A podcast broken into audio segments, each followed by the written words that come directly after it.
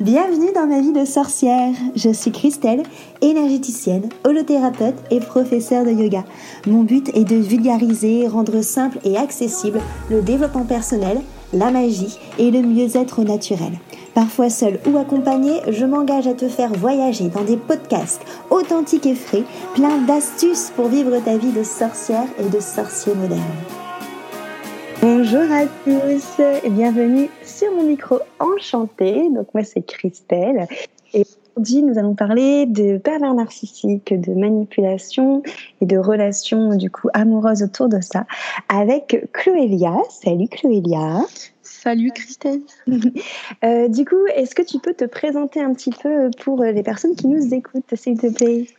Alors oui, donc bonjour à tous. Euh, donc moi je m'appelle Chloélia Peñula, j'ai 19 ans euh, je, suis en, je suis étudiante en première année de faculté de sport. Mhm. Très bien. Et donc, du coup, tu as, vécu une, une, relation avec un pervers narcissique. Est-ce que justement tu peux nous en parler euh, un petit peu? Comment ça s'est passé?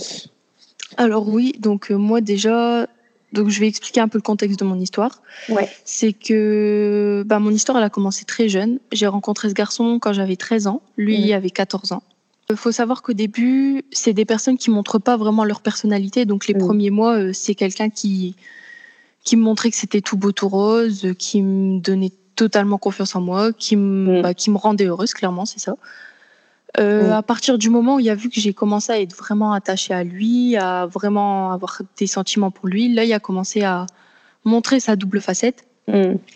Donc au début, c'était euh, bah, c'était des, des mots blessants, c'était tout le temps des choses rabaissantes.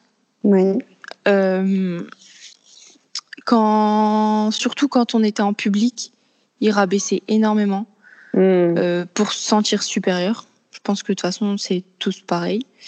Oui. Euh, donc au début, c'était beaucoup des mots, des, des choses rabaissantes devant les gens. Ensuite, il y a eu bah, de la violence physique. Ouais. Donc au bout de pratiquement deux ans. Donc, euh, s'il y avait quelque chose où j'étais pas forcément d'accord avec lui, bah voilà quoi. On va dire que c'était son excuse. Il, bah, il levait la main. Ouais, ok.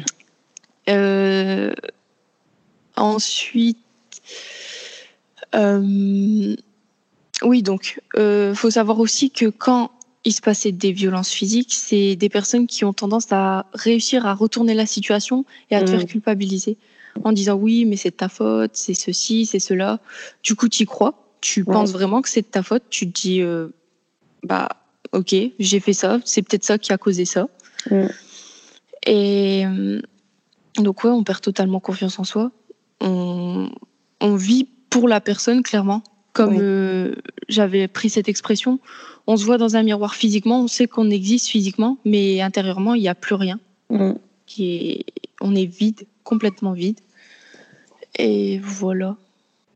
Ouais, c'est vrai que c'est vraiment une sorte de vampirisation de la personnalité, euh, des valeurs, de ton énergie. Enfin, ouais, voilà, c'est ça. En plus, du coup, tu étais super jeune, donc c'est vrai que c'est compliqué de savoir qu'est-ce qui est juste, qu'est-ce qui n'est pas juste dans des relations euh, comme ça, euh, justement amoureuses. Et à partir de quand, justement, tu t'es dit, il y, a un souci, enfin, c'est pas normal? Bah, En fait, vers mes 15 ans, du coup, donc deux ans après, Ouais. Euh, j'ai une amie qui m'a dit euh, que qui avait euh, que j'avais changé. De, par ma relation, j'avais changé. Donc moi, j'y ai pas j'y ai pas trop prêté attention parce que voilà, elle à force elle a lâché le truc. Enfin, elle s'est dit bon, je dis peut-être n'importe quoi. Et au fur et à mesure du temps, je m'en suis rendu compte petit à petit. tout bêtement, une fois, j'ai vu un film, des, un pervers narcissique d'ailleurs, un film américain. Et je me suis dit, ah ouais, donc moi, je suis avec quelqu'un comme ça. Et c'est ça aussi qui m'a fait un petit déclic. Hmm.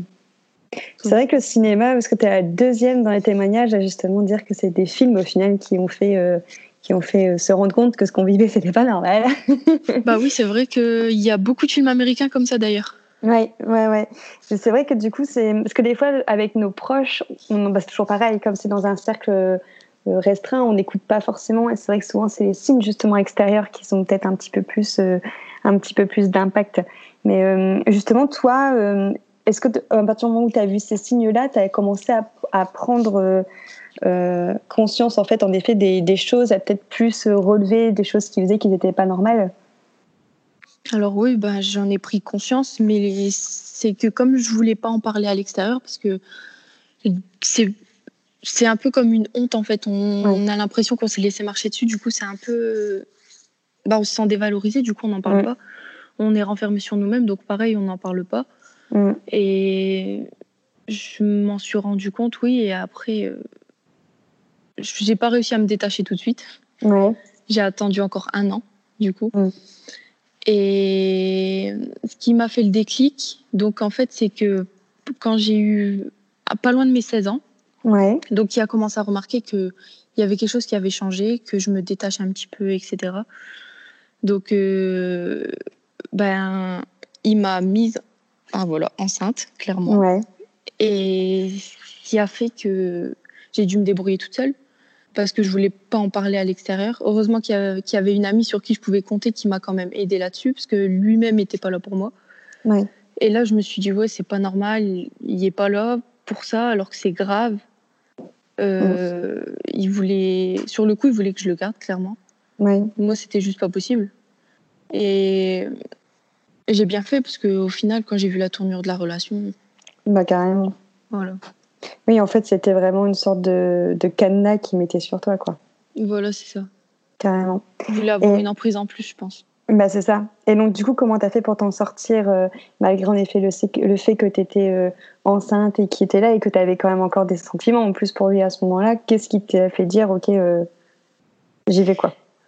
Eh ben, après mon avortement, du coup, ouais. donc un mois plus tard, donc là, il a commencé à vraiment devenir encore plus méchant avec moi parce que du fait qu'il voulait que je le garde et tout et que je ne l'ai pas gardé, il est vraiment devenu encore plus méchant avec moi. Euh, un mois après, il y a... j'étais dans une salle de sport, du coup. Ouais. Et il y a un club de boxe qui est arrivé. J'ai toujours voulu faire de la boxe depuis que je suis petite. Ma mère, elle voulait pas parce qu'elle avait peur pour moi. et du coup, euh, ça a été l'occasion pour moi de commencer la boxe.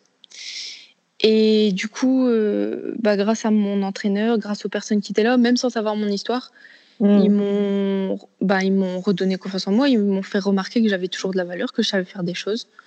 Mm. Donc moi, ouais, je m'en suis vraiment sortie, je pense, grâce à la boxe, grâce au sport. Ouais. Bah, surtout que la boxe, en effet, comme tu dis, t'es obligé d'avoir confiance en toi pour monter sur le ring, bah oui, pour te battre. Euh.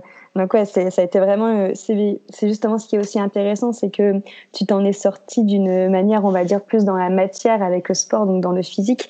Donc c'est chouette aussi de voir différents outils en fait pour se sortir de ce genre de, de relation. Est-ce que tu as une idée justement des, des, traits de caractère qui a attiré cette personne euh, vers toi? Bah, Je l'ai connu en 2014, du coup, en septembre 2014. Ouais. Et en novembre, j'ai perdu ma grand-mère. D'accord. Du coup, euh, bah, j'étais totalement faible. Hmm. J'étais au plus bas. Donc, je pense que c'est ça aussi qui l'a attiré parce que j'avais. En fait, ma grand-mère, c'était comme ma deuxième maman. D'accord. Du coup, à partir de ce moment-là, euh, bah, j'étais faible. J'avais l'impression que tout s'écroulait autour de moi. Et je me, je me suis rattachée à lui parce que lui, il était gentil, il était toujours là pour moi, il était aux petits soins, tout ça. Mm. Donc je pense que c'est des personnes qui vont venir vers nous dans des moments où c'est pas forcément facile, où on a un petit problème de confiance. Oui. Oui, oui, oui, on manque peut-être de repères, d'amour de soi. Euh, voilà, c'est ça. Très bien. Bah, je te remercie beaucoup pour euh, ton touchant euh, témoignage, Claude, plein de sincérité. c'est normal. Du coup, en attendant de la retrouver euh, sur le ring, vous pouvez trouver euh, Chloélia euh, sur Insta pour justement suivre toutes ses aventures de, sportive. Donc son Insta c'est Chloélia, C-L-O-E-L-I-A tiré du bas A. Et en tout cas, voilà, je te remercie beaucoup et je vous remercie à tous pour votre écoute bienveillante. Merci à toi, Chloé. Bah, je te remercie aussi de m'avoir écouté. Bah écoute, avec grand plaisir. à bientôt, merci beaucoup. Bisous.